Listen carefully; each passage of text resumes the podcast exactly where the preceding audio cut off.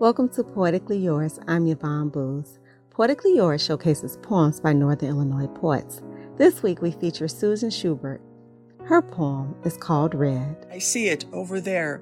It's in the trees beyond the snow. It's red, bright in the winter sun. Takes my eyes away from the dull white blanket, the black trees, silhouettes. The red, it moves from branch to branch, singing a wintry song. Must be cold up there, that cardinal. How does it make it in the deep coldness here in the middle of winter? I hear more birds, the woodpecker. He is red too, his head. The house finches gather, a bit of red on their breasts. Red, in the midst of winter, an awakening. There is life out there, after all. My day is red. Red eyes are crying. Sadness lingers in the moment. I will not let it take me to places I've been before.